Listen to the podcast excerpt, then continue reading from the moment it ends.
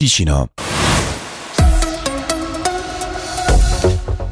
Ben ritrovati dalla redazione, il giorno è arrivato, oggi pomeriggio si terrà lo sciopero del settore pubblico indetto dai sindacati OCST e VPOD insieme al sindacato indipendenti ticinesi e con il sostegno della rete per la difesa delle pensioni.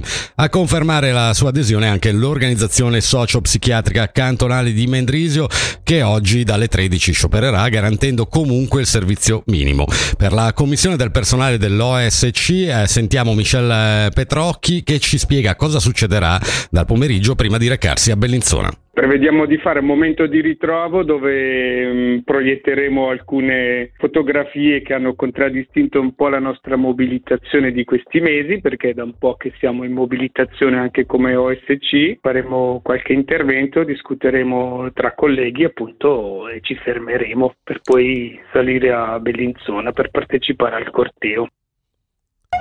Chiudono le filiali Manora di Sant'Antonino e Balerna, i dipendenti potenzialmente toccati dal provvedimento sono 104. Il personale è stato informato ieri in mattinata e ora anche attraverso i sindacati si aprirà la procedura di licenziamento collettivo. Sono 42 i dipendenti della Sudpac di Bioggio, circa un terzo del totale che resteranno senza lavoro tra fine febbraio e fine marzo, lo scrive la regione, risparmiata solo una minoranza della cinquantina di possibili esuberi che erano stati dichiarati a inizio novembre dall'azienda tedesca, aprendo il periodo delle consultazioni con il personale e con i sindacati.